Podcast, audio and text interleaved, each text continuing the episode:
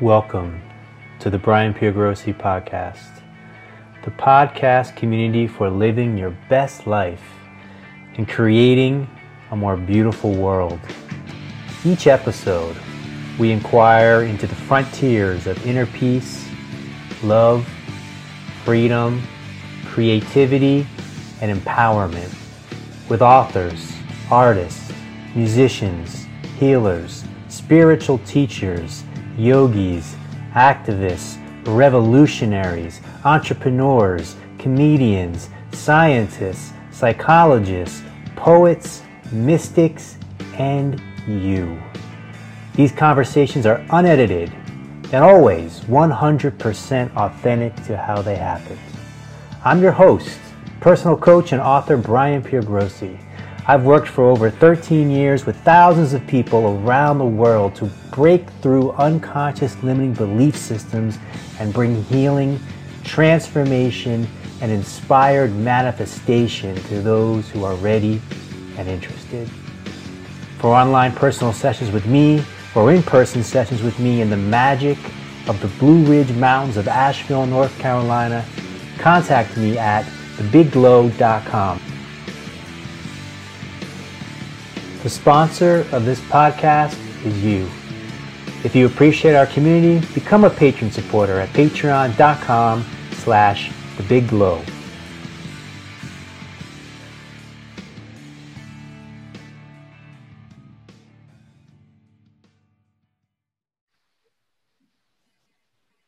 Welcome to the Brian Piergrossi podcast. That's me, Brian Piergrossi. Aaron Nichols with me out of Boulder, Colorado. Welcome, Aaron. Thanks, Brian. It's a pleasure to be here. We were just talking about what what do you do? What do you? It's just, it's it's kind of a. I always um, when it's when it's challenging to answer that question, I always have more respect for the person than when it's not. Right? It's nice. He's, he's a free man that does what he wants, what he wants. But I was saying that. Yeah. I think of you as an investigative journalist because I came into your writings uh, through Facebook, and this was probably I would say the spring and you were just sharing some some writings that were really in my to me were really lucid and really inquiring into what's happening and really asking some great questions and um, inviting people to dive deeper below the kind of mainstream narrative of what's happening. And um, i know you got a lot of um, how many how many shares do you think you some of those posts probably hundreds thousands? Th- thousands on a few of them. Um, I think probably up to like seven thousand or something on yeah. on a couple of them. Uh-huh. Yeah, maybe actually one of them, which was not related to the pandemic. Um, I think uh, I'd have to check, but I think it got up to like twenty thousand shares. Mm-hmm. And that was about the uh, the Starlink thing, the low Earth orbiting satellites. Cool. Yeah. And I think you you just there was such a longing. I mean, there was kind of this felt sense that something wasn't right, and you know, it was confusing, and people were kind of looking for something that would. I think you just you you hit it at the right time, and you, and you, like I said, your writing was really um, lucid and clear, and hmm. um, so I think that you really catalyzed something that people were wanting to connect to. Yeah. And um, and you just kind of been doing that since then as I've, I've followed your your your mm-hmm. work you know you've been kind of just exploring you know what what the mainstream media has given us questioning it um, sometimes providing some alternative um, uh, truths or, or, facts or um, mm-hmm. potentialities things things people can dive into mm-hmm. so how what what made you what made you question what was happening? And then when when did you start questioning it? When did because I recall I was in I was thinking about this recently. I was actually I went to Thailand in uh, January. We spent two months in Thailand. I was in Thailand in January too. Yeah, it doesn't surprise me somehow. what, what part of Thailand? Koh Phangan. So was I. What? Yeah. No way, Koh Phangan. Yeah. Yeah, I actually spent about six months um, of the past, well, probably last year, 2019, I spent about six months there. What a great place, huh? Yeah. I was feeling like that was that was the winter home. Uh-huh. Uh, I don't think it's going to be this year. As I understand, they're closed until January at least now. Uh, Thailand yeah. is. Yeah. Yeah.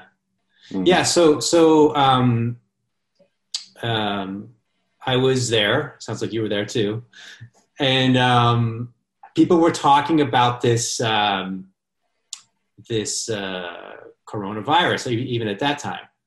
But at that time, it was just in China. You know, so I remember thinking like, I don't. I'm like, why are they giving so much attention to something happening in China? Just a few people are being affected by it. Like, it seems really, really strange that this thing is getting like so much because the you know the American media is infamous for only focusing on America.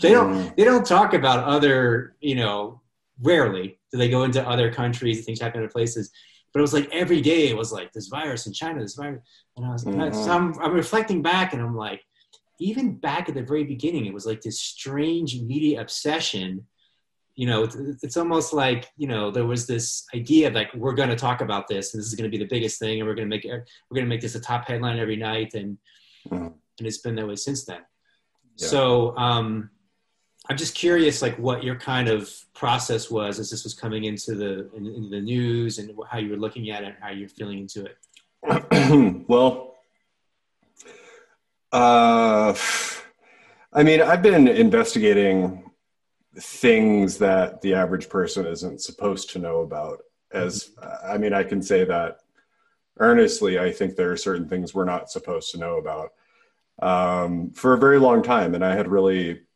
uh, i mean i've kind of gone through phases with it um, but i can say that last year i was not in that mode at all. I was really focused on other things.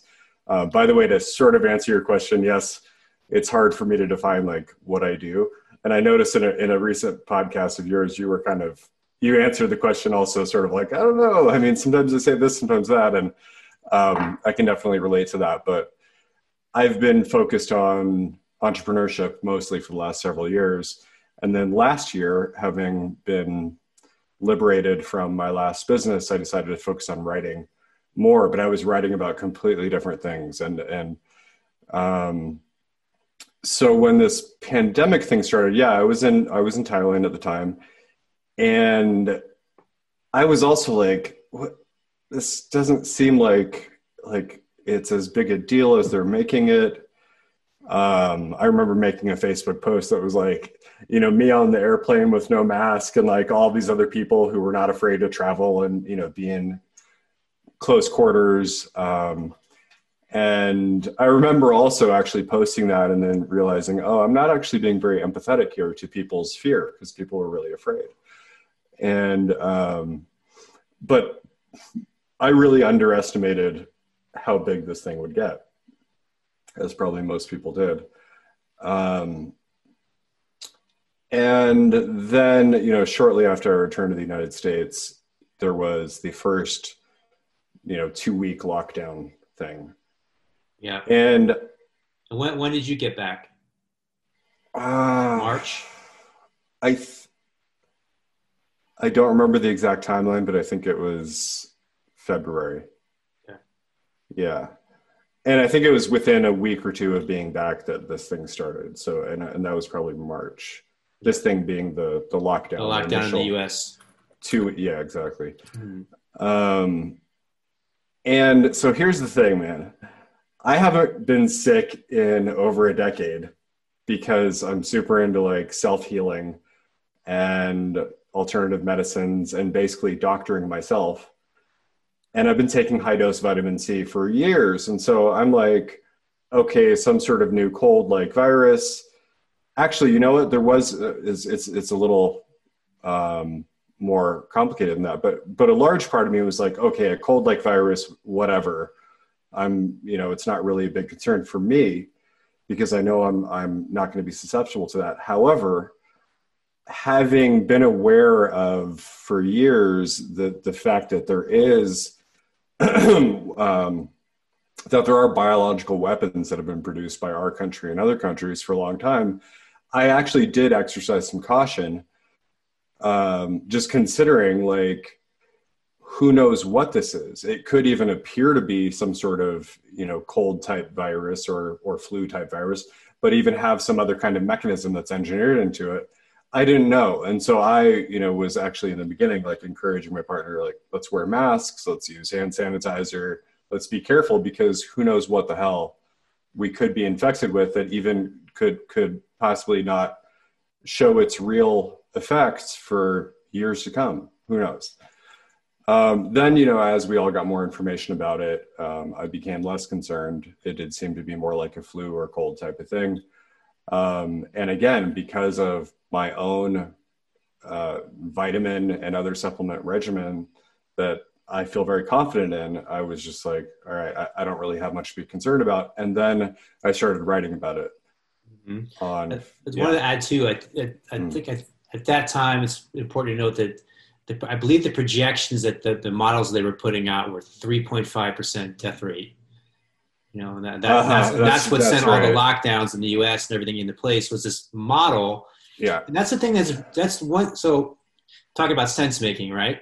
Yeah. So here, here, here's something interesting. The first thing you know is models aren't what's actually happening, right? Yeah. So this is this is one thing that's that gets conflated all the time. It's like who's making these models, right? What's their agenda? What's their reason for making the models? And it's like, well, this is the model of what could happen in the future. So now we have to do all blah, blah, blah, blah.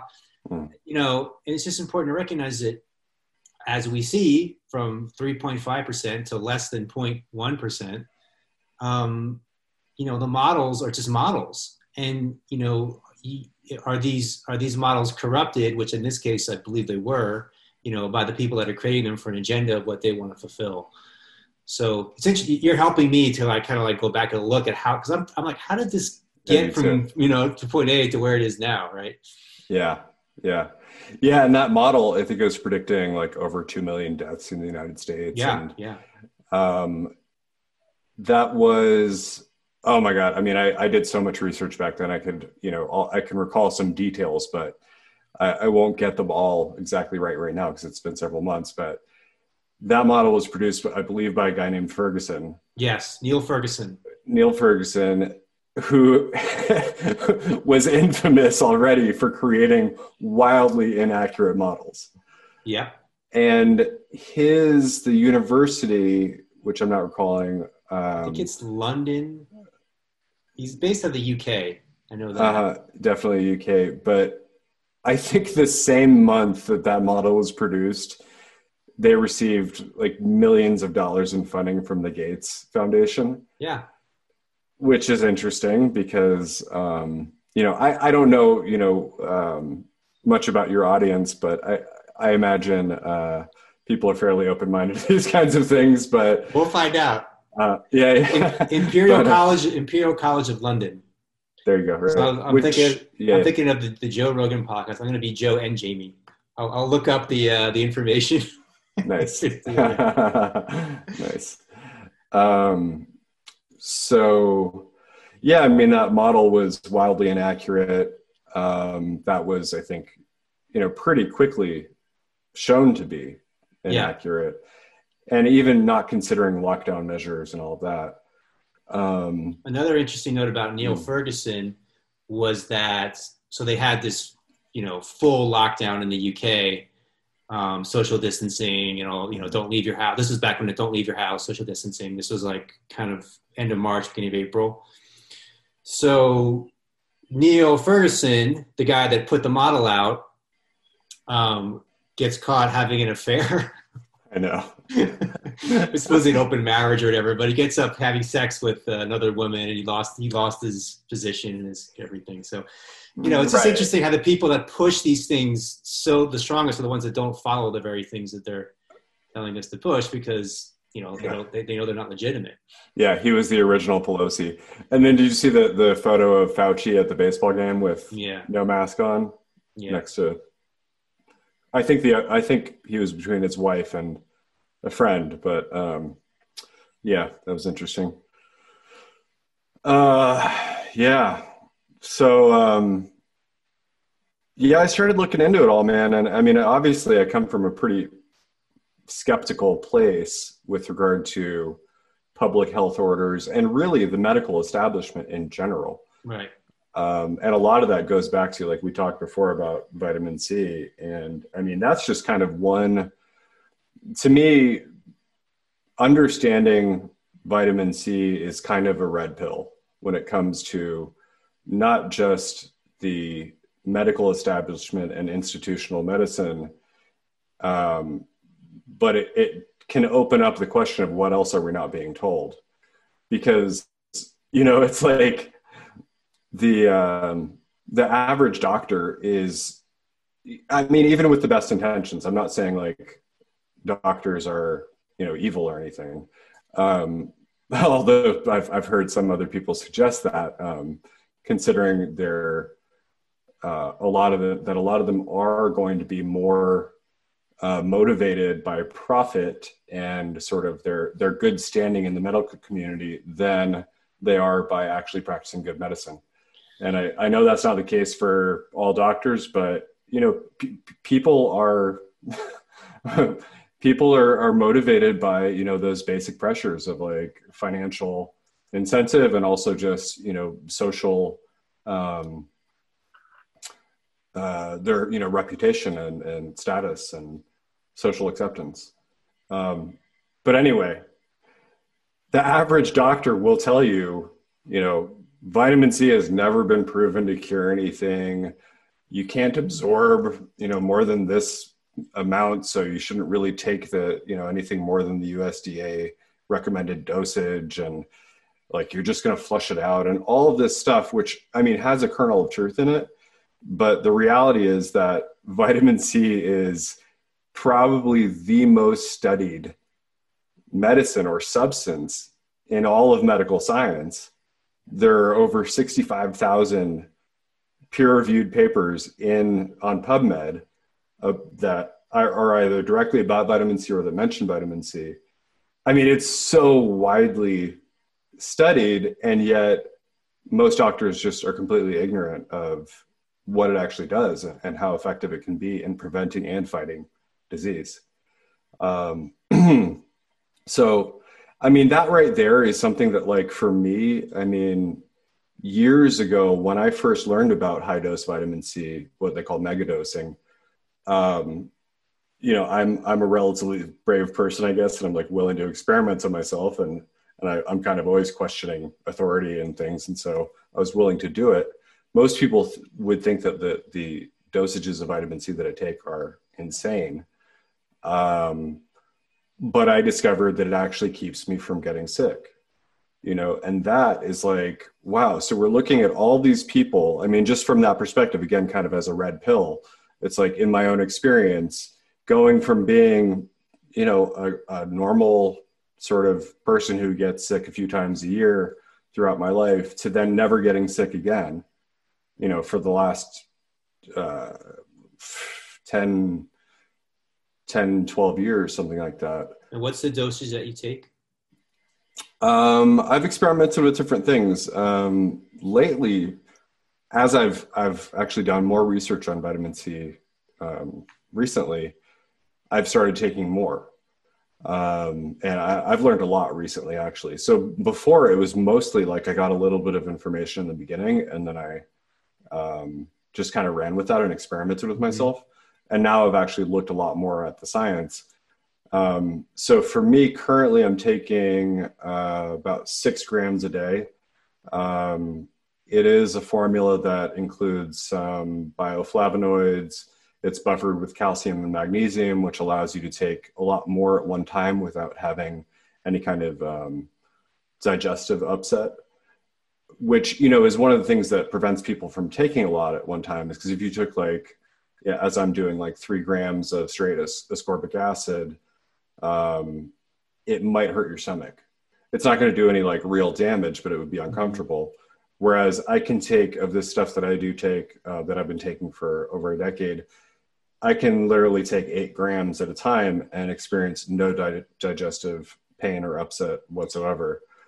Um, so yeah, currently just as a maintenance dose, I'm taking uh, two doses of three grams per day um, yeah, and I feel great. And actually, I even experimented recently because I was watching um, I've been getting into Thomas Levy's work and and reading his books and and watching interviews with him.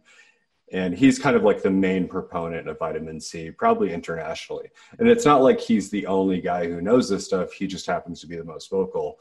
And um, and I think he's done a great service in getting other medical doctors to open their eyes and, and start experimenting with stuff. But um, uh, he, what was I going to say about Thomas Levy? Um, yeah, so he was talking about how most of us are actually living with infections that we're not aware of. Yeah. And a major thing is dental infections. Uh, supposedly, up to 95% of dental infections are asymptomatic. Like you just would have no idea unless you do a 3D x ray. Um, but whether it's dental or in some other part of the body, and he even said, like, you know, you could get a cold, and then even though the symptoms go away and you feel fine, that it's still at some level lingering for months, and your body is still fighting that. And so the thing with vitamin C is that you know when you've taken more than your body can absorb when you hit what they call bowel tolerance, which means that you get loose stool, you can even like get full on diarrhea, um, you know, to varying degrees. And so that's when you know, okay, I've taken more than my body can absorb. No problem. It's just going to flush out. It's not, you know, you're not hurting yourself. And so I decided, like, because usually I won't take more than three at a time, um, three grams at a time unless I'm feeling some sort of symptoms. And the other night I was like, huh, I'll just take six and see what happens. My body completely absorbed it. No, no, I didn't hit the bowel tolerance. And so, you know, it's just interesting that like who knows what I could have been fighting or what I might might be fighting on an ongoing basis.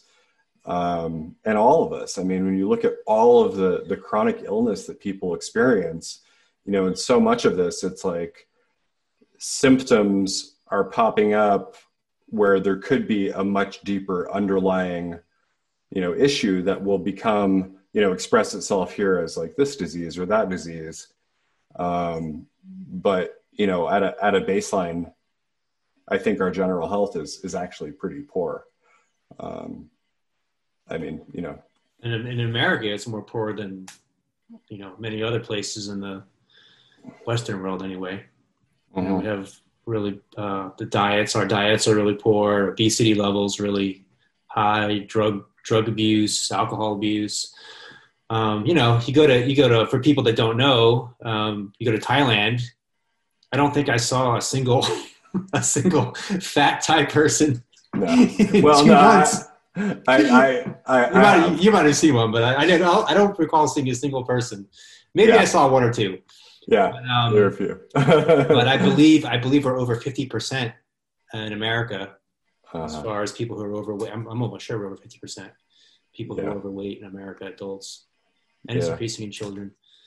You know, um, that's that's another thing I, I do just want to mention though, just to sort of add a little bit more um, empirical evidence to the the uh, vitamin C topic is that like yes, I was actually raised with a fair amount of health consciousness, like fed way less sugar than most kids. Like I got a good start as far as like my immune system and and general health.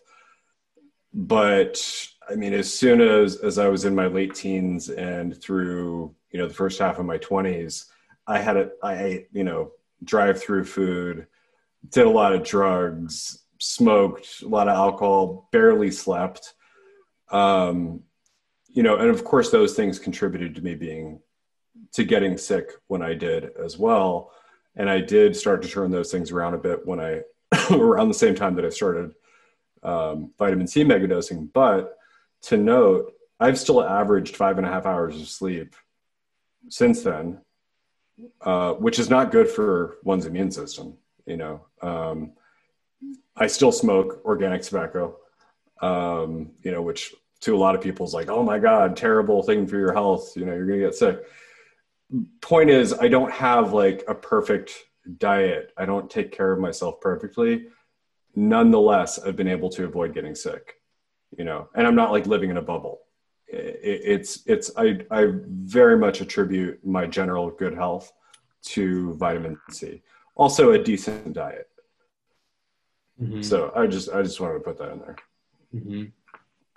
Well, I mean, it, to me, it's. It, I mean, this is the thing that's been frustrating with uh, WHO and hmm. you know Dr. Fauci and all the all these people, all these people that come on camera, is obviously if there's a virus, the only cure for the virus is your immune system.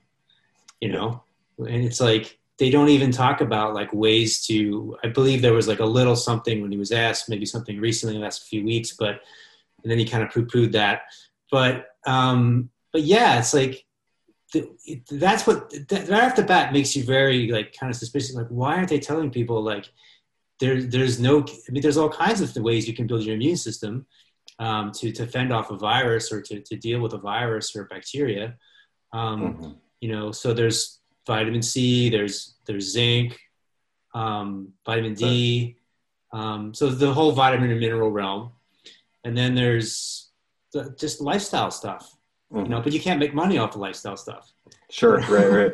Yeah, and also, of course, I mean, stress is a huge factor yes. in disease, and you know, obviously, this whole situation, even just the threat of some terrible novel virus, is going to stress people out.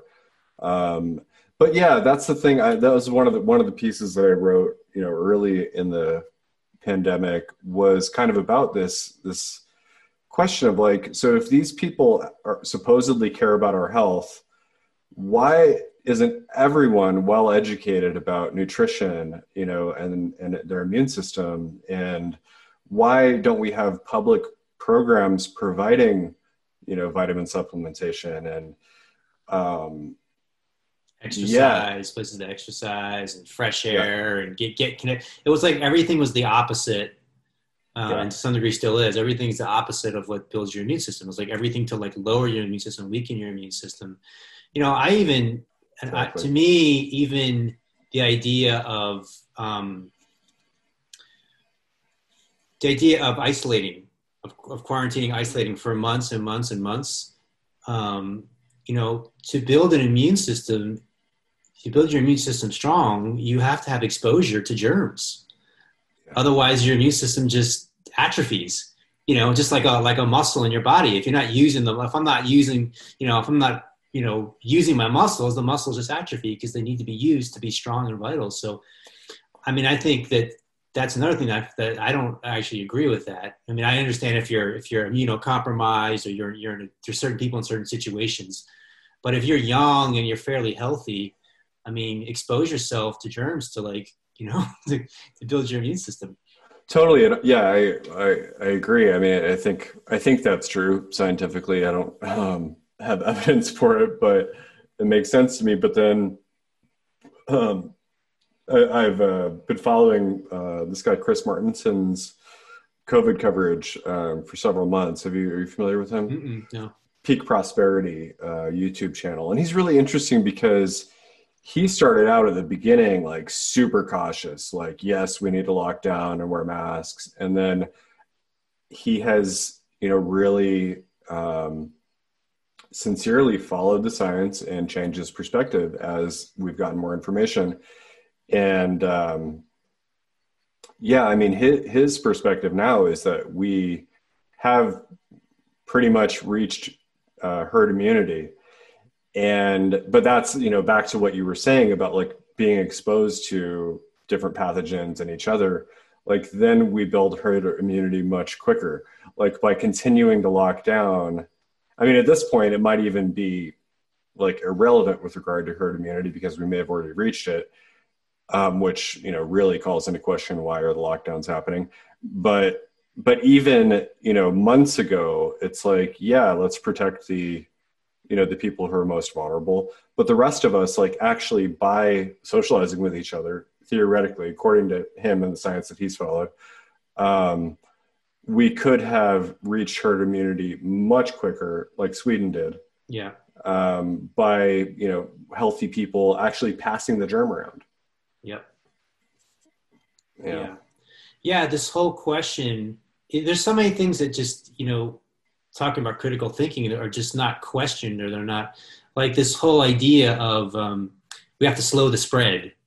You know, I, I, saw that you you posted something. I'm not sure how far back it was, but the original idea was we have to slow the spread so the hospitals aren't overwhelmed, you know.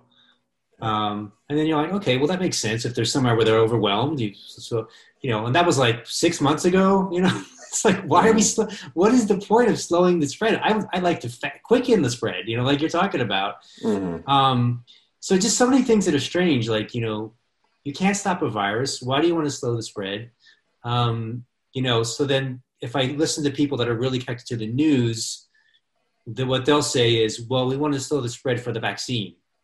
You know, because the uh-huh. vaccine is going to make everything, all of a sudden, everything's just going to be perfect once the vaccine yeah comes, you know? People are so conditioned to that idea. The, just like that faith in, you know, the silver bullet of a vaccine. Um, yeah, I mean, it, it's highly questionable.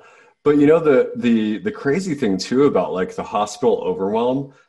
I, I have a little anecdotal story to add on top of this, but it's really interesting. Like you know, uh, I don't know, a few months ago is probably I imagine in June there was um, that little documentary made by Journeyman Productions with the nurse who came to New York from Florida um, to uh, to work in what was the most heavily hit area of New York and the most heavily hit hospital. So it was like the epicenter of the epicenter in the United States.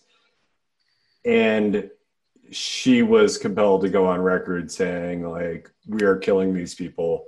Most of these people don't need to be here. People are coming in who are not infected and they're getting infected here and then we're intubating them and they're dying. And, you know, so it's like when we look at these crazy, um, you know, death rates that, that we were seeing in New York and these people, you know, who are dying in the hospital, she wasn't the only person who was saying, we are killing these people, you know? And one of the th- really interesting things she said was that people, a lot of people were coming in with panic attacks, shortness of breath, you know heart rate's probably elevated but they're they're like oh my god i have covid. You know that's what they think and they're panicking. And then they put them in a bed next to someone who has covid and they get covid then they go through the course of treatment and they die. So that was interesting. And then like maybe a month later i was talking to a friend in new york and he was like oh man my brother just got rushed to the hospital today with covid symptoms. I was like, oh shit, man, I hope he's all right. And then I think the next day I checked in with him, how's your brother doing? And he was like, well, it turned out he was just having a panic attack. You know, so how many people actually went to the hospital, this hospital overwhelm? How many people were just panicking? And that's the other really interesting thing about illness in general is how much of it is either psychosomatic or psychogenic and when you tell people, when people are constantly getting the message, there's this terrible virus that's going to, you know, if you get it, it's going to kill you. I mean, you know, people who don't have a lot of confidence in their own ability to, you know, self heal or just maintain good health. Um, I, I, mean, I can't imagine I would be terrified too. And, uh, and I do think that I, uh, actually, you know, I can't, I can't offer any, any evidence to support it right now, but I do think there is a hell of a lot of evidence for much of disease being psychogenic, you know, or or psychosomatic. Um, really important point. I mean, I think it's a really important point. And again, this is not something that's talked about. The media obviously is perpetuating the fear, the fear, the fear, the anxiety, the anxiety, the fear. We can talk about why that is, but um, I mean, fear and anxiety make you sick. If, if it's consistent over day after day, week after week, it, it makes it lowers your immune system. Um, stress, worry, you know, this is just again common sense. We all know this, and if you're if you're perpetuating people with that, so you know, for me, I I don't my consumption with news is almost gone to zero. You know, I have other like you, I have some other ways I can kind of channel into what's what's happening, but I don't find that those sources are really informing me on what's happening you know there's an agenda of trying to you know make somebody really afraid and then um, provide what, what, what you feel is the solution that has a sense of control and an agenda and um, mm-hmm. and it's just when you step away from that like mind control, you just feel so much more relaxed and at ease. And it's just like, oh, the sun, sun's shining this morning. Oh, there's clouds in the sky. You know, it's like that's what's yeah. this, that's what's happening. There's birds singing. Um, yeah. So just that that fear and anxiety and, and, the connection that was my big journey. I don't know if you know that I had, I had chronic fatigue syndrome. That's that's how I came mm. into this holistic um, consciousness, holistic health. So I had chronic fatigue syndrome for most all of my 20s. Mm. And um, I just really had to understand the mind body connection, you know, which I didn't going into it, but once, I, but that's how I kind of got out of it we went through it. That was a part of it anyway, a, a big component of it. But there was this understanding of like, yeah, like the, you know, the way these patterns of cycling in my head are making me feel, making my body feel bad.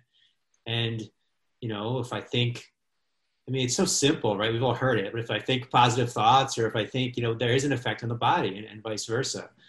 So I'd love that to be one of the things that comes out of this is people start to recognize that more, mm. this mind body connection and how our thoughts affect our body, our body affects mm. um, our thoughts and, and mm-hmm. just being mindful of what we're exposing ourselves to. It's, you know, because there's toxic chemicals, there's also co- toxic psycho- psychological thoughts and things that mm. we can be exposed to that are damaging to us. Mm-hmm. The news being a, a, a, huge perpetuator of those. Yeah, for sure.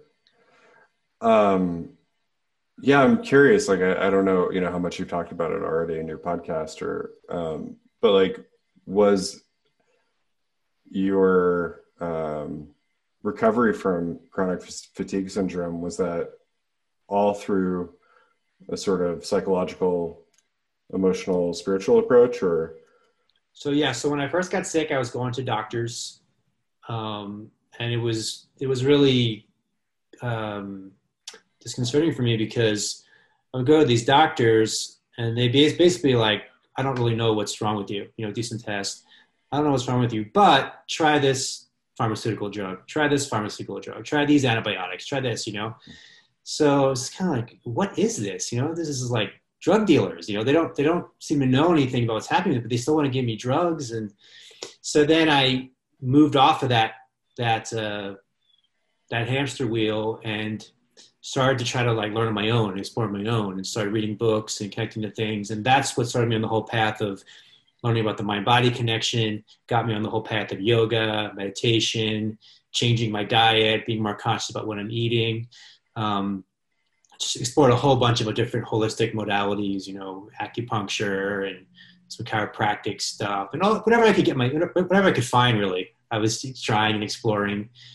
Um, and it was an amazing journey. I mean, that's the thing I would say, that's the things, one of the things I like to get across to people that um, either are sick right now, whether it's COVID or it's something else, or, or afraid of getting sick, is that everything that we experience, what I've discovered is here for the evolution of our consciousness. If we if we, if discover the opportunity that there is to learn the lesson that we're here or lessons that we're here to learn you know?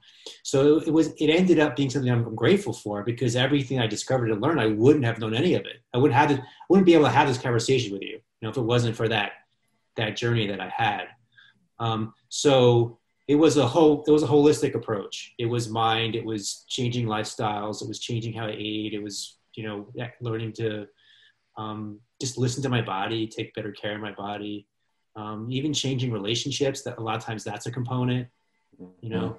Mm-hmm. So I like to look at when I look when I work some, I like to look at the whole person, you mm-hmm. know, and I think that's what's disappointing to me about this approach with the pandemic is, you know, you're going to lock somebody, you're, you're going to force somebody to lock down, you know, with these mandates and these laws and things. And all and you've you've pointed this out too in some things you shared all the secondary ways that that's harmful to our health you know over a period of time. Um, you know just the rise the lockdown has created such a rise in um, suicides and depression and obviously anxiety substance um, abuse substance abuse alcohol abuse drug abuse um, poverty huge you know it's and it's huge. obvious it's like it's like you have people in developing world, like place like Thailand, like a place like you know, or parts of Thailand that are very tourist dependent, you know, and then you go, um, you can't work for six months. You know, like most people in this world are living off a few dollars a day, the majority, over 50%.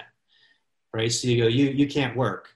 Like I have a, I know a, a, guy I'm connected to who's a, is part of the Maasai in Africa, and they're really really struggling since this lockdown, and, and people don't talk about it. You know, it's it's like Black Lives Matter. Well, like you know, only if it's appropriate to the certain agenda, but it's like you don't want to talk about all these people all over the world who are who are malnourished, the brink of starvation. Yeah. Um, and, and also like, who who tend to be the guinea pigs for um, uh, pharmaceutical trials. Yeah. yeah. And and then if I if I I'll almost never see a news story on this, but if I do, it'll be like because of COVID. It's like no, it's not because of COVID. it's because you made a lockdown. It's nothing to do with COVID. You made a lockdown that's preventing people from eating. You know, preventing people from making money to eat and, and support themselves so that's something I really like to, that, that to get out more. And, it, and, you know, it's like, how are people supposed to eat? You know, and, and it's, and then you have the, the kind of one tenth of the 1% that are just more and more billions of dollars are being made from this pandemic. You know, their wealth is increasing. Yeah.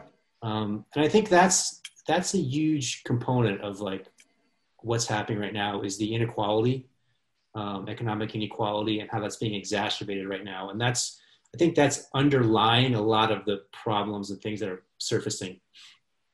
Hmm. Hmm. The economic disparity. The economic disparity, and it's increasing. Yeah. Right. It's increasing. So, so you know, if you look at Bill Gates or Jeff Bezos, all these guys are making more money. They're, the the pandemic is great for them. They don't want it to yeah. end. I mean, the uh, the lockdown, it's not pandemic, but the lockdown is great for them. Mm-hmm. You know, they don't they don't want it to end, and that's the thing too. Is like, you know, then you know, Facebook and Zuckerberg and all these. It's like they want you. You know, we talked about Social Dilemma, the, the documentary. Like they want you in front of the screen as much as possible. So being outside is bad because then you're not you're not on this you're not in front of the screen. Right. Um, so you just you look at sort of all the ways that certain people's agendas are being supported in the and you say, oh well, that's doesn't make any sense why it's happening. But then on a deeper level, oh, it does start to make sense why it's happening, but it's not for your benefit. You know, you're right. the one that listening. Right, right. Yeah, and, and with regard to the economic disparity, I mean, I just think the more desperate people become, the more dependent on the state they are. Yeah. And I think that that is, you know, we're seeing something that is um, totalitarian and you know it, it's it's interesting actually like if you you know going back way way early in the the pandemic um, you know people started to put together the pieces and saw like oh, okay wait a minute there was the if you recall the um, event 201 uh, simulation that happened with a novel it was you know simulating a novel coronavirus. This happened a month before the, you know, the 2019, whole event October 2019. Yeah, yeah, yeah, and and so that was uh, that was hosted, I think, by Johns Hopkins University, but I don't remember the direct relationship. But essentially, it was conceived of by what was called the GPMB or the Global Preparedness Monitoring Board, which was a collaboration between the World Economic Forum and the World Health Organization. And if you look at what the world the World Economic Forum is talking about right now with this whole Great Reset thing, and they basically um, they have this long list of all of the ways that COVID, this whole event, is going to change the world. and it's all of the stuff that they've wanted for a long time. I mean, they explicitly say that their agenda or what, you know, what their mission is is to basically shape public policy like economic policy and, you know, every sort of public policy all over the world. Um, and like this is I mean by analogy it's very much like what happened with 9-11 where you know when people talk about the the pandemic or you know by comparison the the false flag attack of 9-11 and it really does appear that it's a very similar sort of um, uh, plot or uh, it, it's almost like it's a template where like if you look at what the the people who i think engineered 9-11 what they wanted they were talking about all these things they wanted you know for a couple years leading up to that event. And then boom this event happened and they got everything they wanted and that's kind of what's happening now too is that the world economic forum has been like uh, we want to reshape the world in all these ways. Here comes covid. Now we get to do everything we want. And um, yeah and it's it's not i mean these are like the wealthiest people in the world. And i'm not like one of these like you know rich people suck people shouldn't have money sort of people. But when we're talking we're talking about like you know the the wealthiest you know 1% of the 1% these are the people shaping the policy on this planet. These are the pe- people who who you know were behind this pandemic simulation which then turned into what we're in pandemic now. real. Yeah. Real pandemic yeah. Yeah or simu- actually i looked this up a while ago. The, the definition of simulation is really interesting um, because and it's and it's relevant to event 201 and the gpmb and their um, i'm just going to look this up here the uh, that whole plot because they actually say that there are going to be pandemic simulations. So they explicitly say that. Um, uh, but yeah, so in dictionary.com, imitation or enactment as of something anticipated or in testing. So it's not just imitation, which is, I think, you know, how we usually think of simulation but enactment as of something anticipated or in testing. And so they explicitly said there's going to be a simulation this year. Uh, I don't know, man.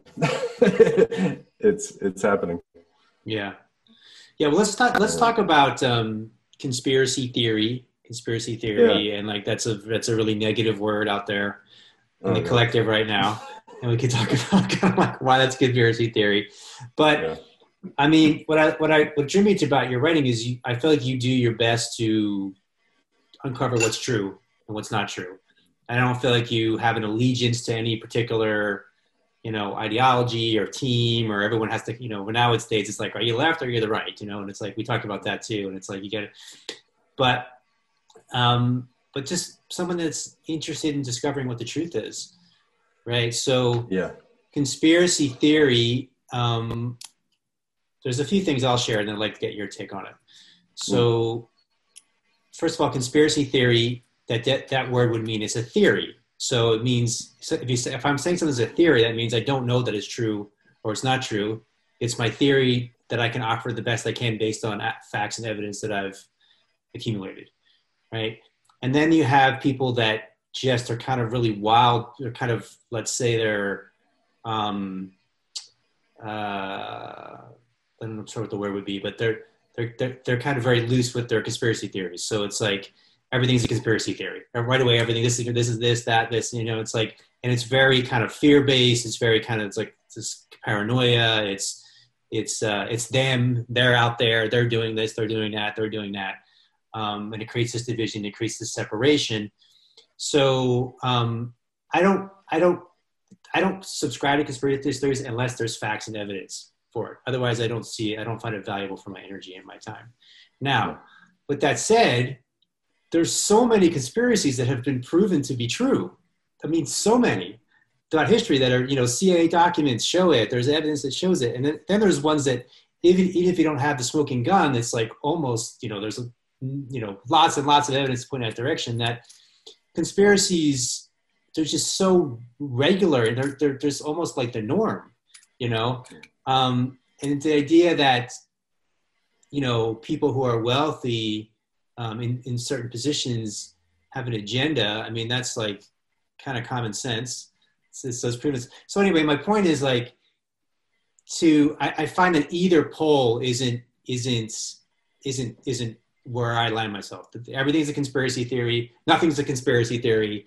It's like, no, the truth is in the middle somewhere and we mm-hmm. have to do our best to try to dis- discover and explore it you know case by case right oh yeah yeah yeah i appreciate that man um Yeah, it's tough. Like I sympathize a lot with people's frustration with conspiracy theory and conspiracy theorists. Um, and I also think that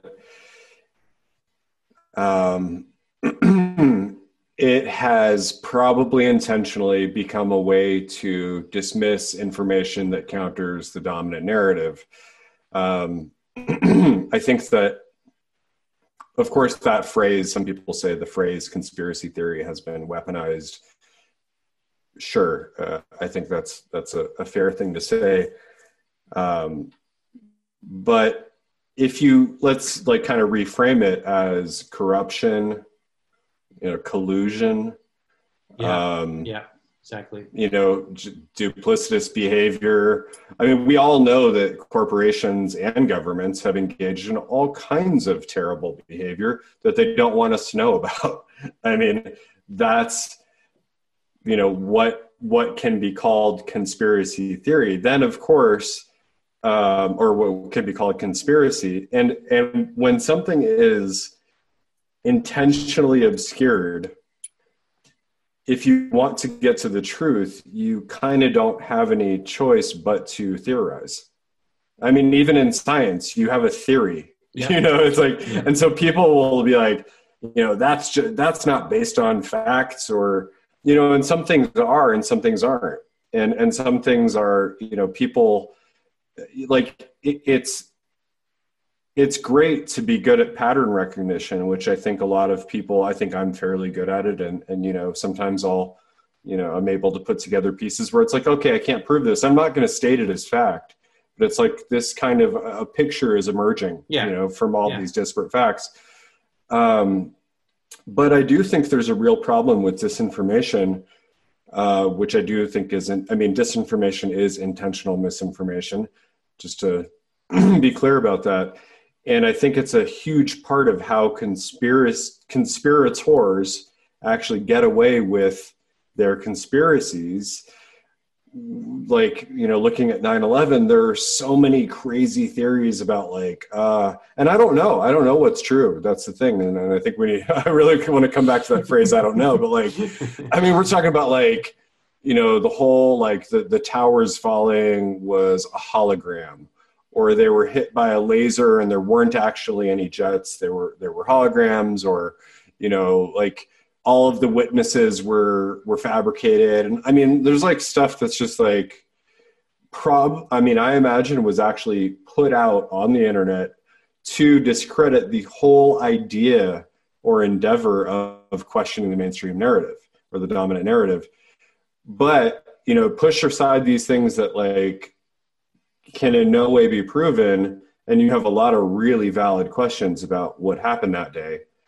And actually information that again while you can't necessarily prove it it's like if you have you know 20 um, new york city uh, fire firefighters saying yeah we heard you know multiple explosions of the floors coming down and there was an explosion in the basement. And like these are credible witnesses you know? And like it's like okay how are you going to explain that away with the official narrative? So point being it's like within anything any kind of um, you know major event um, i think it's always valid to ask questions and theorize and when something fishy is going on there are probably going to be a whole bunch of completely nonsensical theories that are put out into uh, you know onto the internet for people who lack discernment and for who for good reason do not trust what they're told by the media to you know a, a lot of these people will just kind of latch on to any idea that sort of fits into their worldview without any discernment or further investigation. I mean you know how people will share articles all the time without reading them. And i mean i personally like part of my own you know attempt to be responsible on these things is i do read everything that i post yeah at least you know? Um, and maybe more like i'll follow up on you know what this expert has said in this article or whatever. And but you know i mean i think you know like you said you came across like my writing early in the pandemic and you know resonated. And and you're you know you're not the only person who has kind of expressed appreciation for there being a sort of you know level-headed factually considerate approach. And i have to say that i had the time to do that and most people don't you know? And i sympathize a lot like with you know the average person with you know full-time job and kids and who knows what else, whatever else going on in their life like there's no time to even read the whole article. No you know no less dig into you know scientific papers and and you know whatever else is available.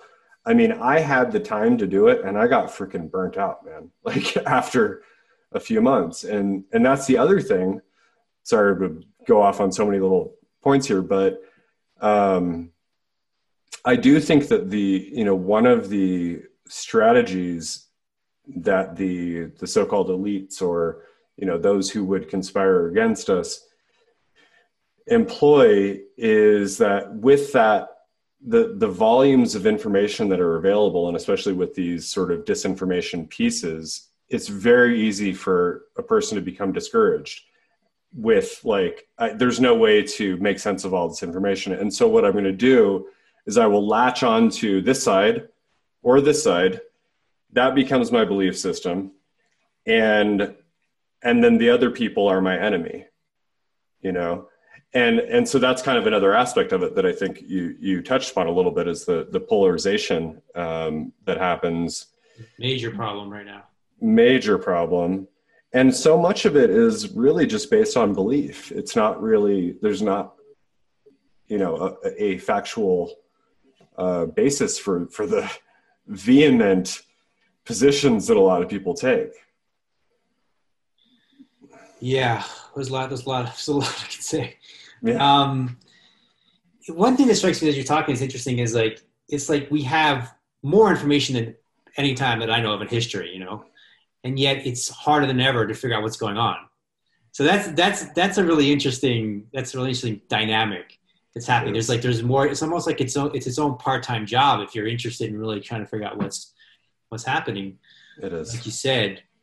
Um, yeah. And then, to me, like if if there's something that would be valuable for someone listening to this to take away, it would be to not be afraid. And this is, I think, one of your messages you put out: not be afraid to question the mainstream narrative you're being given. You know, mm. not be afraid to question it, and not to be afraid to not know. Mm. Right. Mm. So it's like you que- someone questions the mainstream narrative, and as soon as it's like a little bit shaky, then they jump to some other thing that is oftentimes just as based on nothing as the original um, mm-hmm. narrative. So yeah. I think to be able to question, like I don't know, speaking of 9/11, I don't know for myself exactly what happened but I know that what they say happened is not, is not what happened. Yeah. right. Yeah. I, that that much I, I can know from what I've looked and what I what I've researched. Um, and then you have like you know after that it was just you know the whole weapons of mass destruction and the anthrax okay, yeah. and this yeah. this whole just propaganda campaign, which reminds me of what's happening now. It's it's yeah. it's a similar thing where it's like there's an agenda here that was that was you know whatever happens they don't care but they want to get this agenda through you know, and it starts to look more and more, you know, it's just like weapons of mass destruction. It's starting to look more and more obvious that like well, there's nothing there, but they have to hmm. keep pushing it because, you know, that's that they, they got to get what they want to get out of it. In that case, it was the oil from, you know, and other things. But so there's this agenda, and here to me, one of there's multiple agendas, but one thing is the vaccine and the profits that will come from the vaccine and the pharmaceutical industries. Yeah, the surveillance and the tracking and all that that wants to be put into place. And there's you know and other things as well. But what i find too that's interesting and i was thinking about this because somebody put a post up a friend of mine the other day about you know have you questioned the narrative and so forth? But what i find is there's actually i need to get your take on this is that there's a double narrative essentially so it's like they, they actually present you with two narratives which is generally these days would be like the left and the right so it's like, here's the narrative. The mainstream narrative is usually the liberal narrative. And then there's the alternative, which is the conservative narrative. but they're putting out both narratives. It's like, mm-hmm. here's your two choices. Do you want Coke or do you want Pepsi? He's like, I don't want either. you know? Like, yeah. So that's it's like that's what's so fascinating is like you got to go beneath like, oh, they're giving me the narrative. They're also giving me the counter narrative, but the counter narrative is part of the same narrative. Right. So it's like, am I left or am I right? No, I'm I'm neither. I'm I'm I'm I'm interested in whatever the truth is. I'm not aligned to any of these teams aligned to narratives. You know. Yeah. Yeah. Yeah, I resonate with that a lot. And actually, I've been in that sort of independent position for a very long time, which, um, yeah, I think has helped me to, you know, not to say like I'm the the best, like like Trump. Nobody's better at critical thinking than me, but um, you know, like it's not to say like I, I'm the most discerning person or you know have the best critical thinking skills of anyone, but I do think that maintain like not having an allegiance to the right or the left is really beneficial um, in sense making, you know, and in, in, you know being willing to you know look beyond any particular headline, whether it seems to be in support of you know the general narrative I believe in or not. Um, I mean, yeah, I, I'm just so aware. I mean, kind of you know backtracking a little bit, I'm so aware of how much bullshit conspiracy theory, disinformation, misinformation is that even when something like sounds like, oh yeah, that agrees with what I think, I need to I need to look further into it before I'm gonna, you know, feel comfortable with it in any way being factual or even a sound theory, you know. Mm-hmm. Um, yeah, I think you, you touched on something else. Though. Yeah, it's like this, you know, it does appear just like, you know, the, the certain wealthy elites, bankers, you know, f- have funded both sides of wars or like weapons dealers are selling weapons to both sides. You know, it's like you said, yeah, it's like these two sort of counter narratives are probably emerging from the same place. And I would say it is, it's not the World Economic Forum, but it is that class of people who I don't think they're left or right. And you know, like that's a they're they're not interested, like they don't care. Like that's kind of a, a show that's being yeah, you know, put out to have us essentially, I think, be um, weakened by the contention that's created through those opposing narratives. And obviously, I mean, they, they create through the media racial conflict. That's a, that's an ongoing one. It's going on forever. You know, mm-hmm. so have us have us fighting each other in that way. Mm-hmm. You know, all these ways that yeah, to kind of get us distracted and and focused on you know kind of pitted against each other. Um, that's just it's just to be aware of it and to be aware of how it operates and because you because there's certain there's certain like strategies that are used and you can see them used in different ways when when it's time to use them so if you can catch and go, oh, I see, I see what you're doing here. No, I'm not gonna, I'm not gonna bite the, take the bait on that. Um, mm-hmm. It's just, it's that's where, because I see people that get caught in conspiracy theories and they're just really in the kind of the fear and the paranoia and the mm. anxiety and, you know, it's not healthy. It's mm. disempowering. But there's a way we can go like, oh, I see what you're doing. I'm not going to take the bait. That's liberating and actually empowering, mm-hmm. right? And there's there's a difference there. So just to be able to kind of he to be able because the idea is to um yeah to be able to manipulate somebody a certain way or push the agenda and just to be able to notice it and just like nope not gonna bite that. Um yeah. yeah. Man i gotta say like too i think you brought up an important um aspect of this which is how terrifying it is for people to when i mean I, have experienced this myself. Fortunately it was many years ago but like sometimes i forget you know what i went through when i first started to look at things especially after 9-11 i was already kind of primed for it but after 9-11 i was like something's wrong here. Started to look into things more and went way deep into a bunch of rabbit holes and it kind of took over my life for a while you know? And i and i probably was paranoid um, and I think that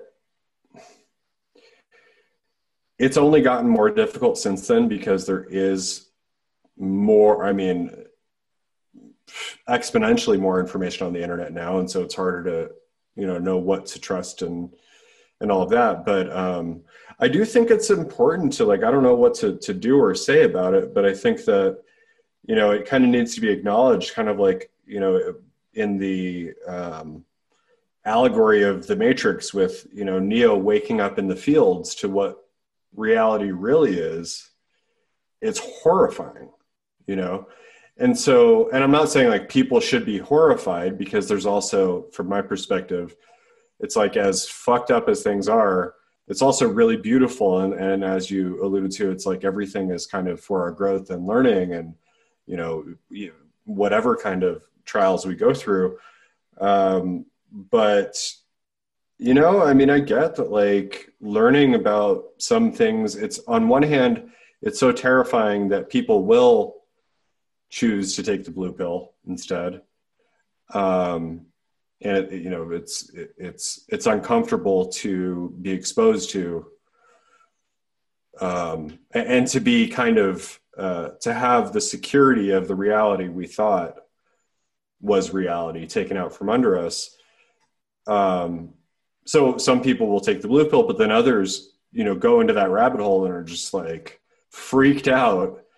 And um, and I think it takes a while to develop discernment, at least in my experience, you know.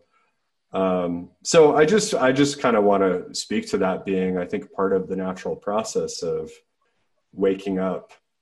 You know, I mean Gurdjieff also. I don't know if you're you know familiar with his stuff, but like he's he's kind of a controversial spiritual teacher, but very influential as well. You know, from the um, early 1900s. But I mean, he really spoke about this a lot of like the like the the average person isn't ready to see reality. It's too horrifying.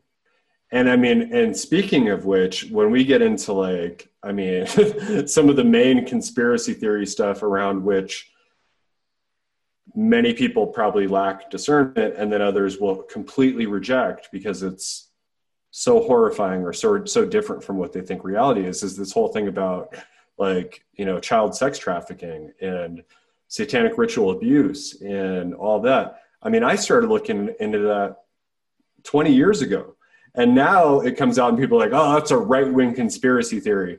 It's like no. A lot of us have been looking into this and talking about it for a very long time, and we're not right wing people in any way.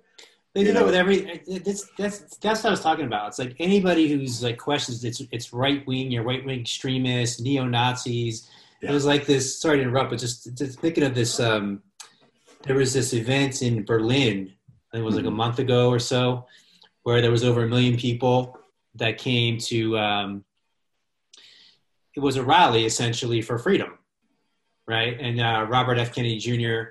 spoke there, and it was like, and there was a guy that, that made a video that was on the ground in the event, talking about just like what a beautiful energy of love and you know just peace and people of all different colors and people coming together and people hugging each other and dancing together and it's great energy and um, the New York Times did like just a few sentences on it that it was extreme right wing neo Nazis. There were lots of arrests. There was violence. Right. Like, what? Yeah. you know? Yeah. Oh, and it was only 30,000 people too. It was actually over a million people. Uh-huh. So it just, you know, it starts to become really clear when you start to look at things. It's like, we're just, we're just being given propaganda. Oh yeah. You know, yeah. Agenda. And, and I know that little bit of that story firsthand too. I was really involved in the, um, uh, protests, which were at the time, I don't know if they've been exceeded at this time or, or um, uh, yeah, like leading up to the the second Iraq invasion, there were massive protests. Yeah, internationally, the most people on the street, like yeah. you know, at, at any given time, like ever in history. And the media was reporting like a fraction of the number of people that we had on the street. Yeah. And so that's really eye opening. It's like, it's also a bit disheartening, honestly. Mm-hmm. Uh, I think that, and that's that's another thing that people and and I have kind of gone through at times too. Is just being discouraged. It's like I can put so much into, you know, researching and engaging in activism and then it's like it's completely you know my my little effort or my little group's effort is like feels like it's totally overwhelmed by the six major media corporations and whatever the hell they say because people believe them you know um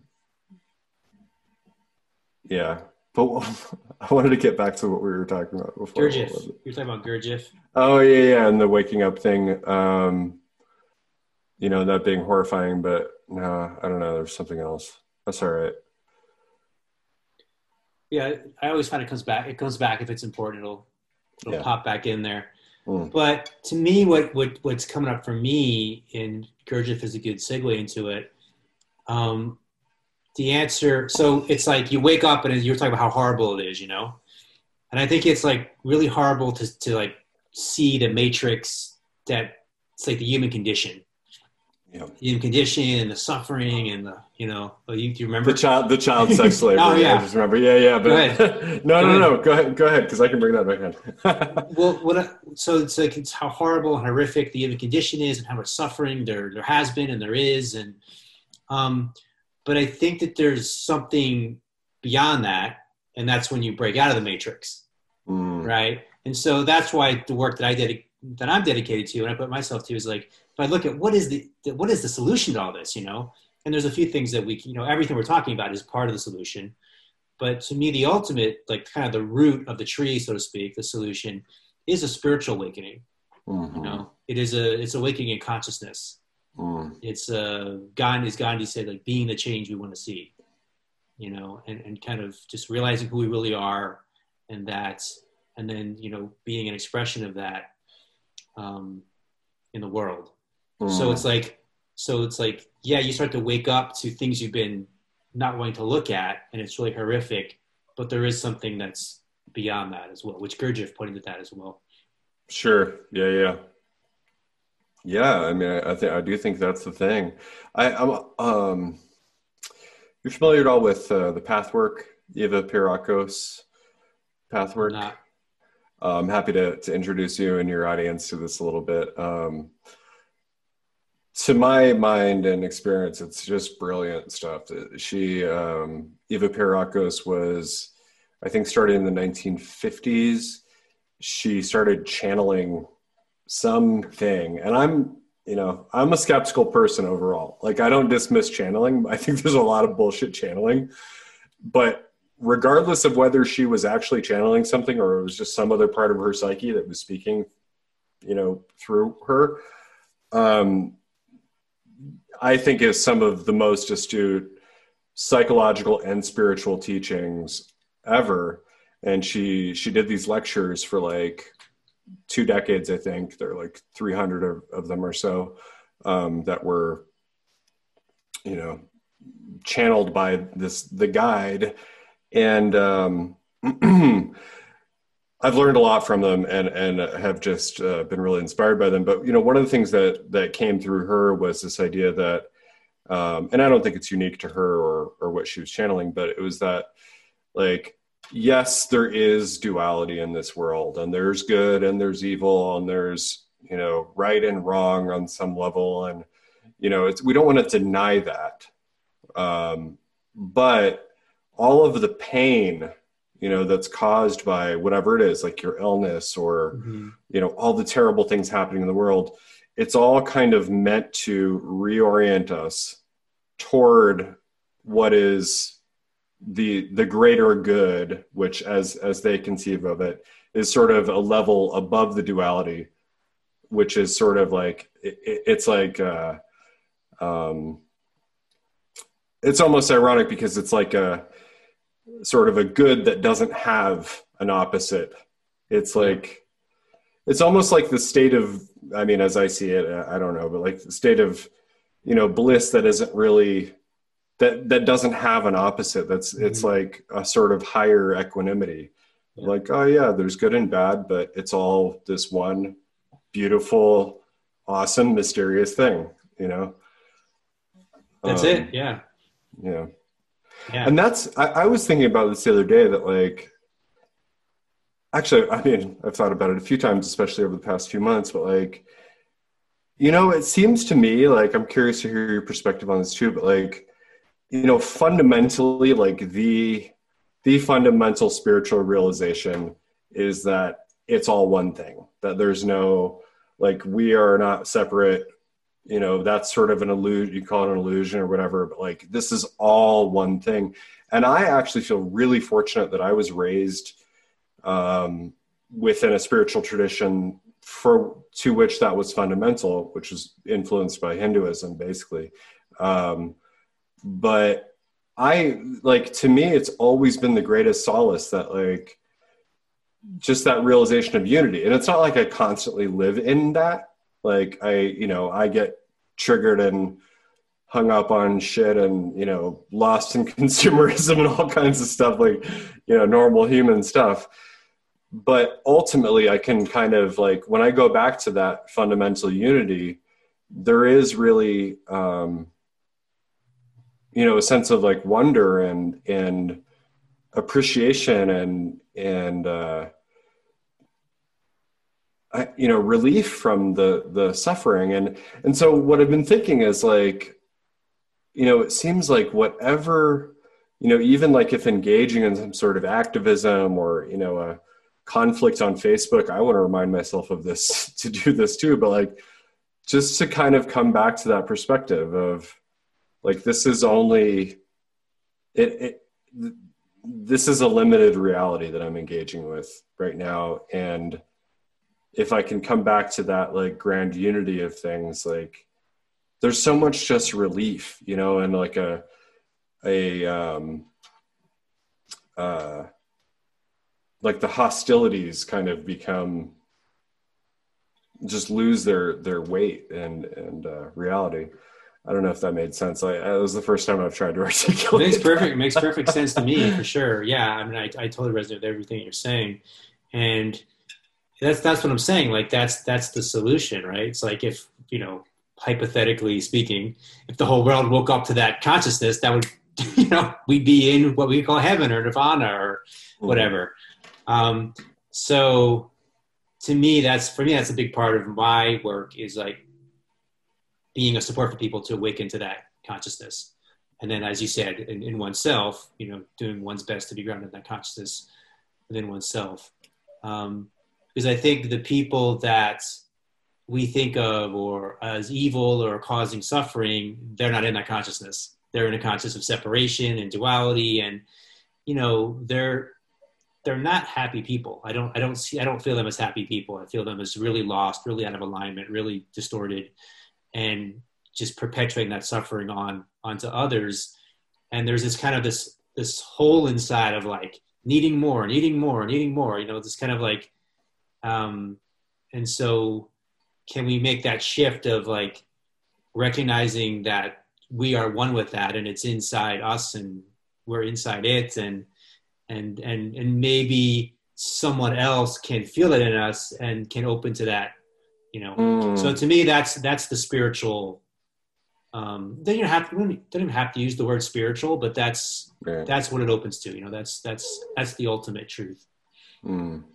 yeah yeah beautiful i resonate with that oh man there are a few pieces in there i want to pick up on um like yeah it's another perspective i've really been um, kind of stepping in and out of over, over the last few months of like seeing the evil is not out there you know?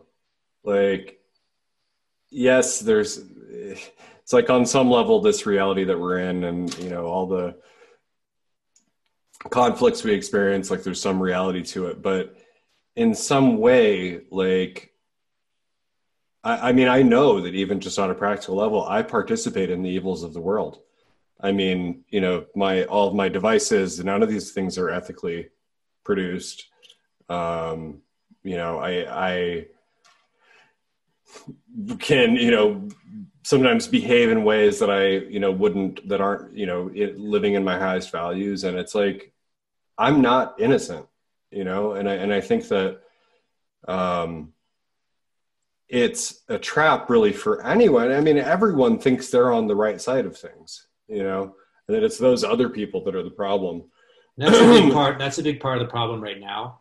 Mm. I feel like is like I'm on the good team. The other side, you know, the conservatives are evil. The liberals are evil. You know, they're every single problem is caused by them. You know, mm-hmm. and it's like that's just creating this this this disillusion of the separation and division and um yeah, yeah. There's, there's no real wisdom that's going to come from that.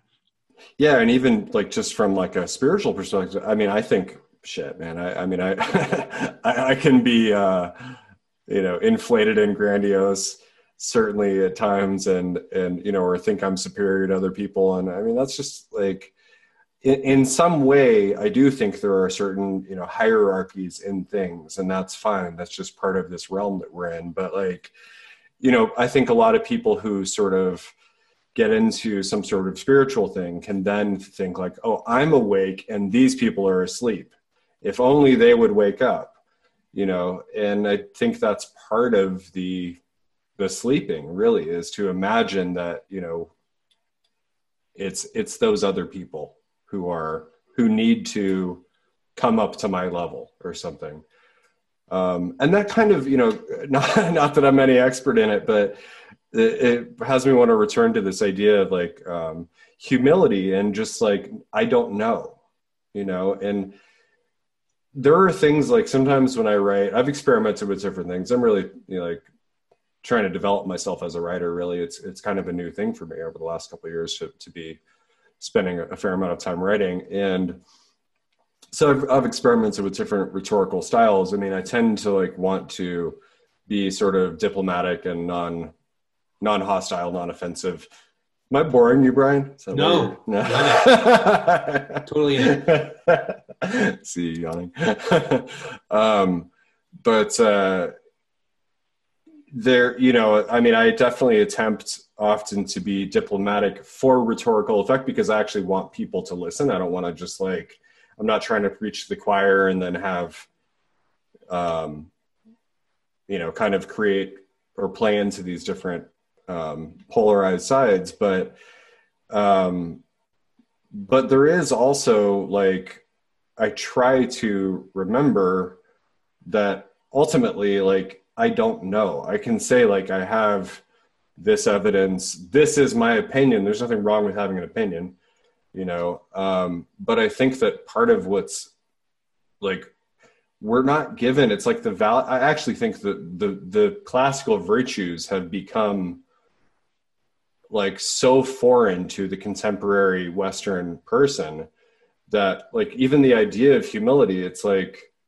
what does that even mean? You know we don't know really like we haven't been trained as our ancestors were in you know in living virtuous lives. And uh and i think yeah it's a big it's a big thing is that like we in the insecurity of not knowing we try to become insistent you know that because there's some security in that like oh i can hang on to this idea um, and i can be right and those people are wrong.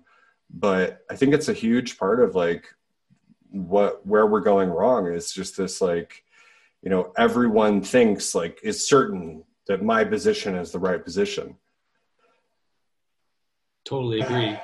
Yeah it's it's it's like um we're going to bring, you know, kind of the news thing is like, we're going to bring this person on from the left, and this person on from the right, and they're going to debate each other and, you know, try to prove each other. And of course, no one ever is like, oh, actually, you're right. I'm going to end this segment agreeing with you. You know, it never doesn't work like that.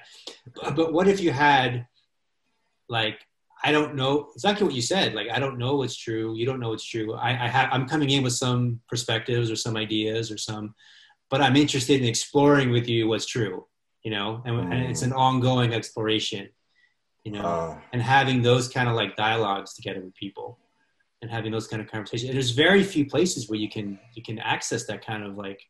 I have some friends, you know, and I feel like you're you're a new friend that we can just kind of. I feel like you're you're open minded, I'm open minded, and we can kind of just look at things and explore it together.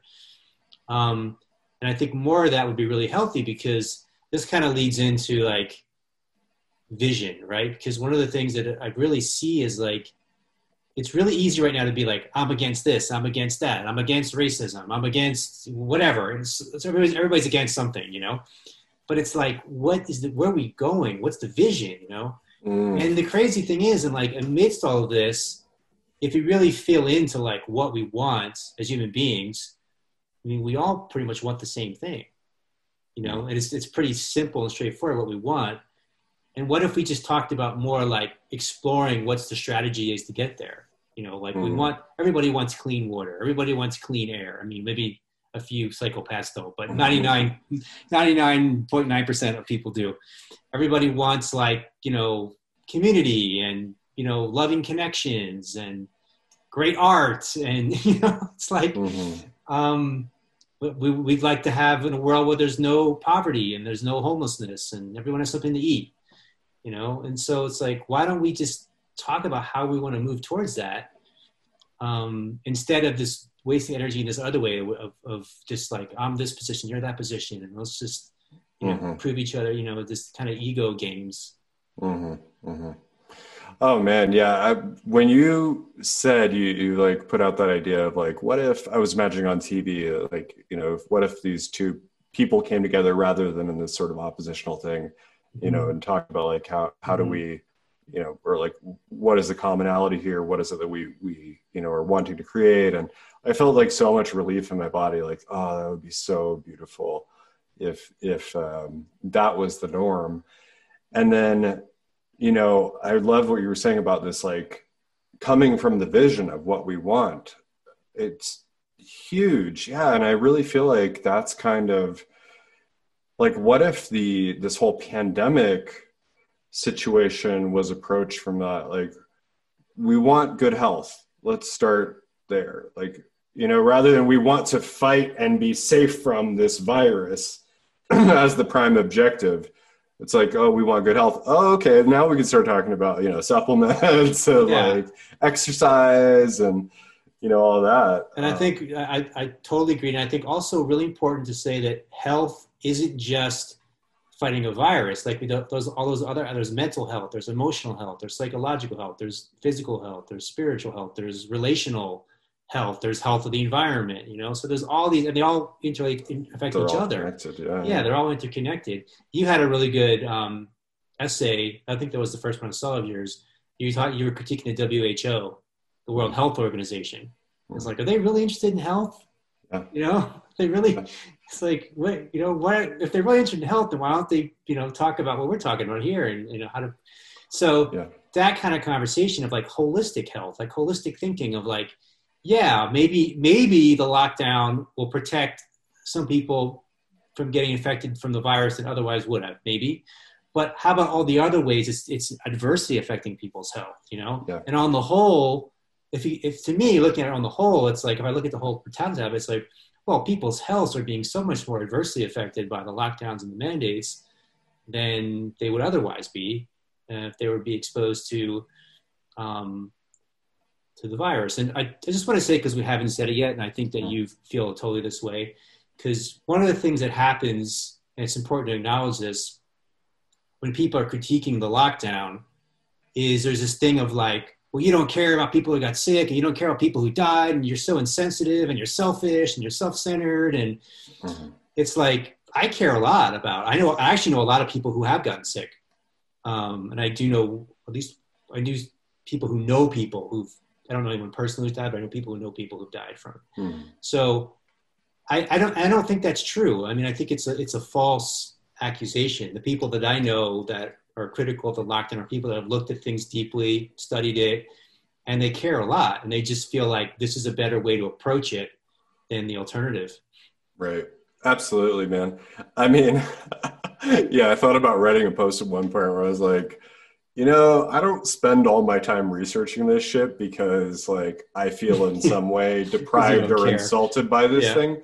Or yeah, because like, dude, I first of all, I'm a freaking hermit. I like staying home. You know, like yeah. I like being home. I live in a beautiful place. I have everything I need. I have no complaints for myself. Like I'm super fortunate. And so yeah, to like to suggest that it's like, you know, I'm just being selfish by spending all my time like, you know, researching this and trying to like, you know, offer a different perspective. It's just yeah, it's it's absurd. Um, I mean, I get, um, and it's also funny though that it's interesting that there's this argument which i think is sort of a you know perennial question when it comes to like law and political policy is like how to balance individual rights with the yes. so-called common good and yeah that's a valid conversation to have you know i don't i don't think it's like i'm certainly not on the side of like i mean honestly i don't really subscribe to any political theory and i'm not super well versed in them but i mean yeah i think it makes sense for people to you know sometimes forego one's own pleasure or you know or desires in order to you know provide benefits to others sure. Um, but it, it is interesting when people make arguments for the liberties that are enshrined in our constitution and then other people are like you're selfish for wanting what the constitution says. Like uh wait what country are we in here? Like you know it's it's very strange actually to me that how far people have gone psychologically in to the side of essentially like we must sacrifice everything in order to keep this you know tiny segment of our population that's susceptible to this virus safe who who could just be safe by quarantining that's yeah. the thing that's so crazy like we don't have to do anything for them to be you know no one's making you go outside. No one's making you not wear a mask. I mean, wear a mask if you want to. You stay inside as stay inside the rest of your life if you want to. You know, yeah. that's that's up to you. But don't make people who are young and vital and healthy act like they're sick and they have to wear you know mandatory to wear a mask and totally.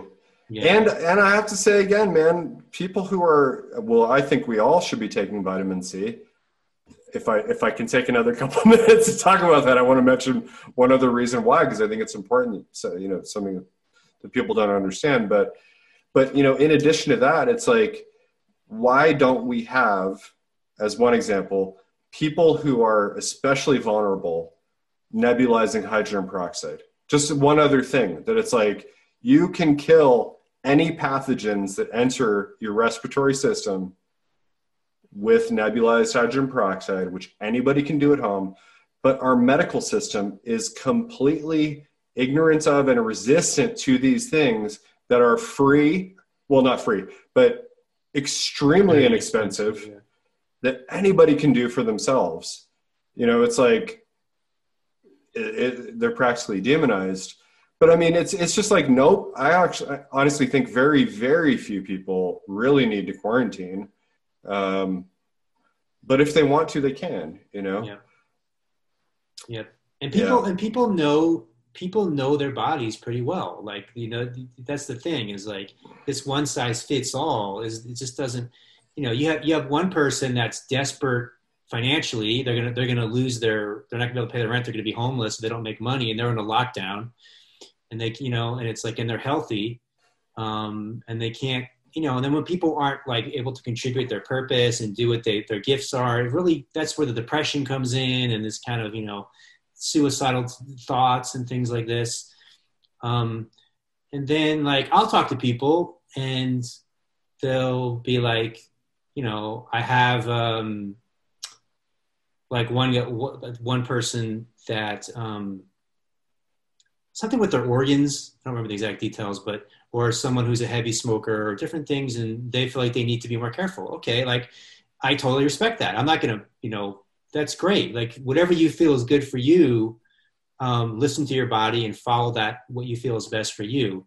And everybody has a different situation.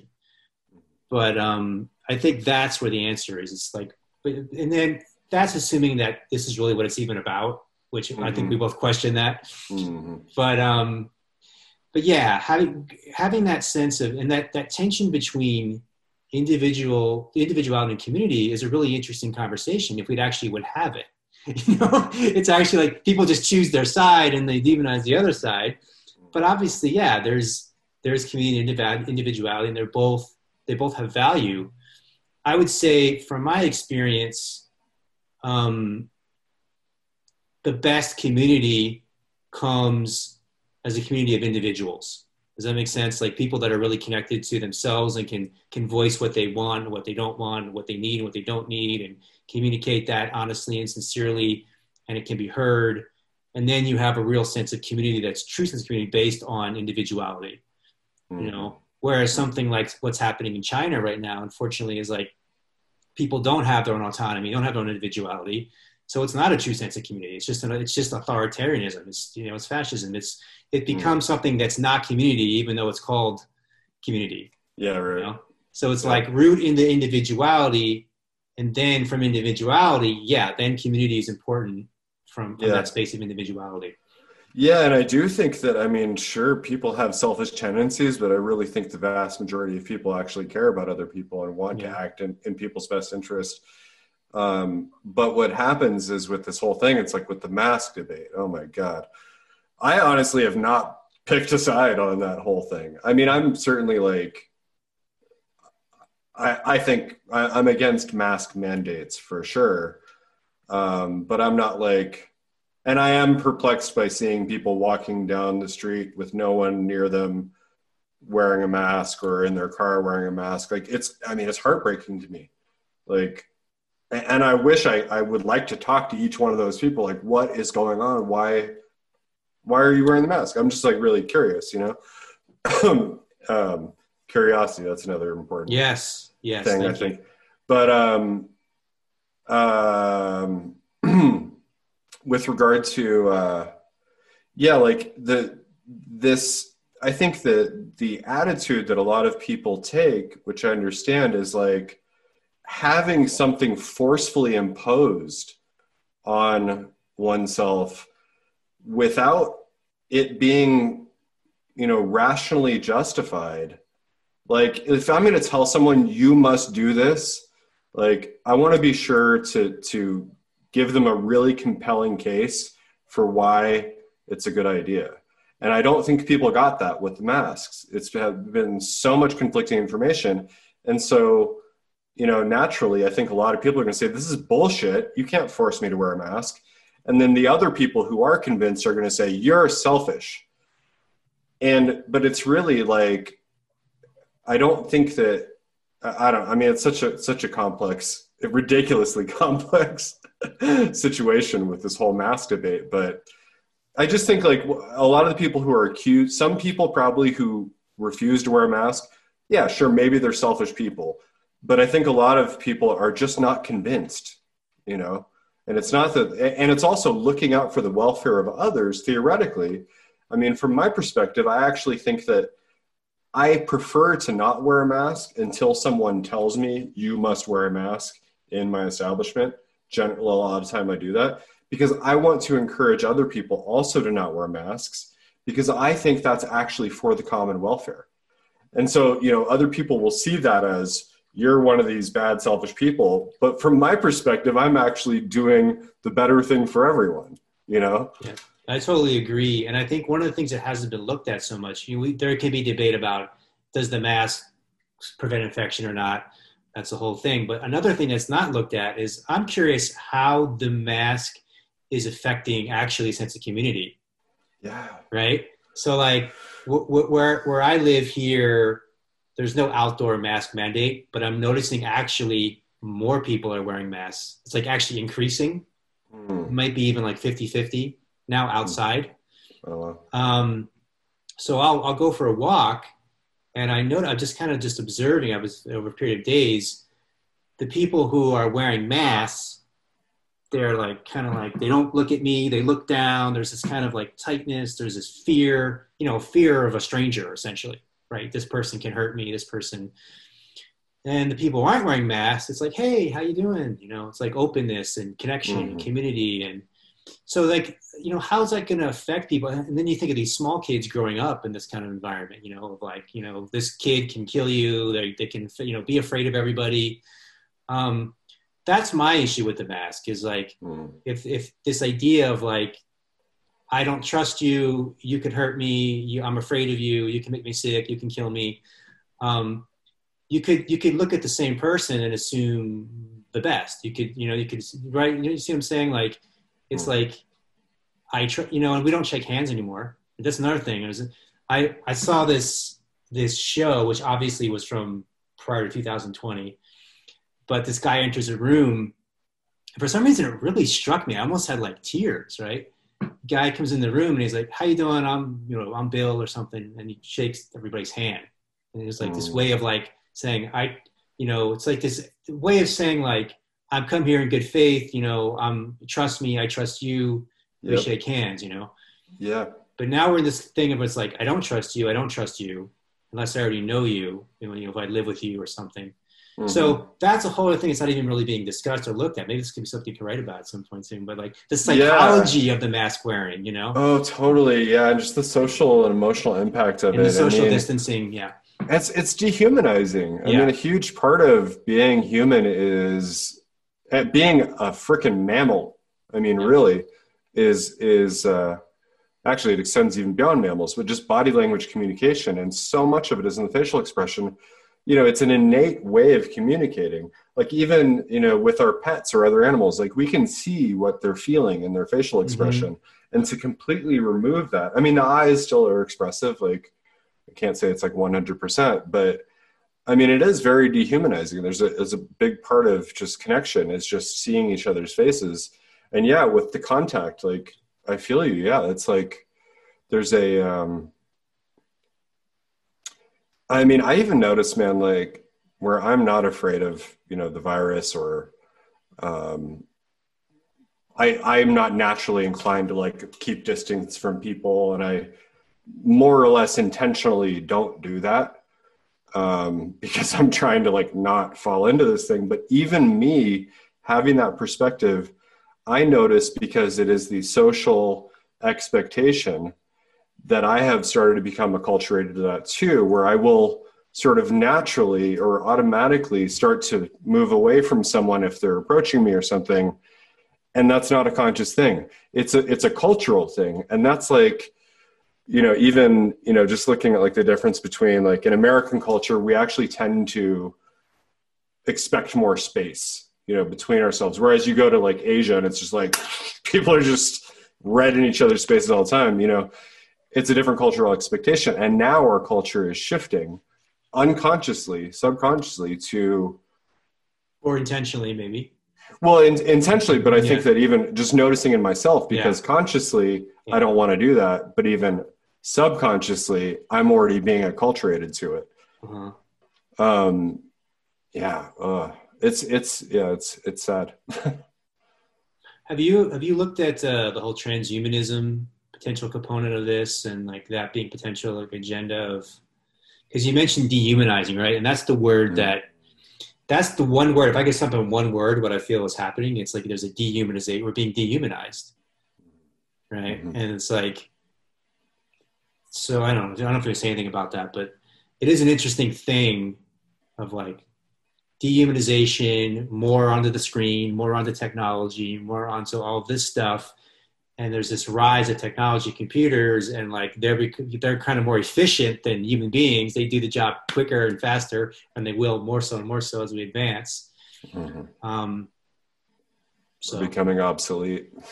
Yeah. Yeah. Yeah i wrote that piece uh, i wrote a piece a few months ago about um, the uh, the microsoft 666 patent which is very much a transhumanist. You remember that one?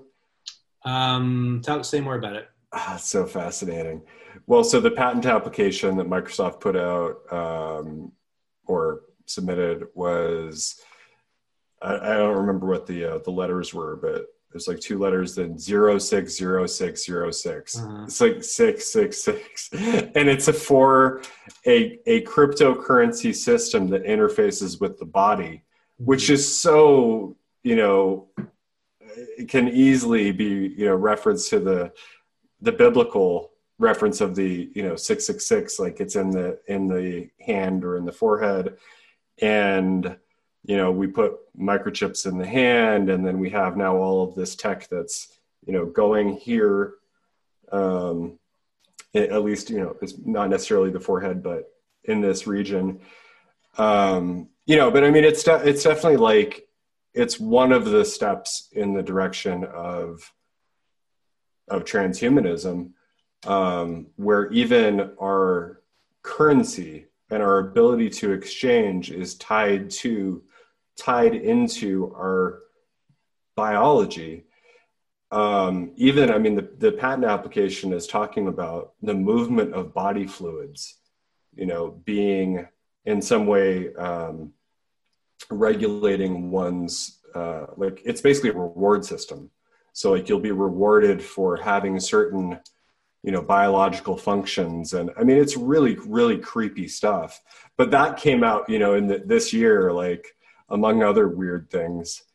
Um so i think that agenda is is moving rapidly forward.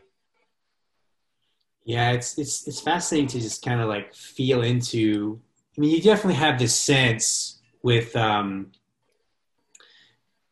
you know i'm thinking of bill gates and as soon as the the lockdown, or right around that time, he comes in and is like, you know, this is the new normal, and this is the way it's going to be, and um, you know, until the vaccine, we'll be in lockdown. And it's like, who is this guy? Is he an elected official? Is he a doctor? you know, just, you know, so, but, but it feels like, I think whatever, whatever you I mean, whatever your perspectives right now, I think everybody kind of senses we're in the midst of something big, you know, and there's some kind of big, there's a, we're in the midst of a big transition and where's it going to go, you know, and, and, and part of where it's going to go is up to us, right? I think that's part of our message is like, what do we hmm. want to create? What is the vision we want to create? Yeah. There are agendas that, that are different people have in place. Um, but we can, we can, um, you know, give ourselves to, um, doing our best to make sense of the world around us each day and um, speak our truths. And in speaking our truths, we start to resonate with people that are in like frequency, like you and I have mm. come together. Mm. And then I see, then I see the next step is like, what do we want to create together? So I, am seeing like s- small pods of people, you know, creating community together. Um, and then you know they're kind of like the seeds for the new earth they're kind of like these pods for the new earth that kind of become networked together mm. um, so that's my positive vision of what's mm. of what's possible mm-hmm. anything else that you want to share as for what you see as far as what's possible or visions of what what what's what's the good that can come out of this potentially yeah yeah i, I really appreciate you coming back to that and and the you know visioning what we can create and and uh, looking at the opportunity in the situation. That was actually i think the first thing i wrote about the pandemic when i was like i have no idea what's going on but i'm confident because i'm an optimist that there's there's an opportunity here you know and it's something i've been thinking about again lately. And i think there are a lot of opportunities and one of them is um, or you know positive things that can come from this. And the main one i'm focused on right now is um, that people can learn about taking care of their health. Yeah. And can learn about things like vitamin C, like hydrogen peroxide, like emotional regulation and the impact that that has on our health. Um, excuse me. I think that, you know, the, the model of medicine that we've been living with um, you know, for the last hundred plus years is is damaging. I mean, there are good things about it, but um, you know, that that's my hope, and that so that's what I'm focused on mainly right now in, in terms of my writing and research is just to to help to expose um, the actually scientifically supported and valid information in the realms of um, you know natural re- natural remedies, but also and closer to nature remedies, um, but also the the power of healing intention. And there's a ton of research about this, um, which has very broad implications for, I mean, the whole way that we, eh, you know, not only regulate our health but interact with all of reality. And so again, that's part of why I really appreciate you bringing bringing us back to that. Is um, I do think it's important for us really to maintain a vision of what is the world we want to live in you know and keep keep moving toward that rather than just constantly reacting and fighting against the threats and insults that come at us. Beautiful. Mm. anything else you want to share or want to ways people can stay connected to you or be, be in contact with you Um. Yeah. I mean, I guess uh, you're going to post this on Facebook. Yeah. I mean, probably you know people can connect with me there. Um, I have a Medium profile where I've posted some things. I actually need to bring my writing um, all more into one place. I have another website, um, which is supernature.me, where I've tried to kind of go in a different direction, kind of still working on formulating that. Um, but I think probably that's probably the best link because what I'm going to do is bring together all of my writing there. Um, and uh, yeah, it'll be on all different kinds of topics. So I may even do do a podcast and invite you on. Yeah, you might. Yeah, just all right, Aaron. It's yeah, been a real joy. Thanks for yeah, thanks for being with us. Yeah, thank you. My pleasure.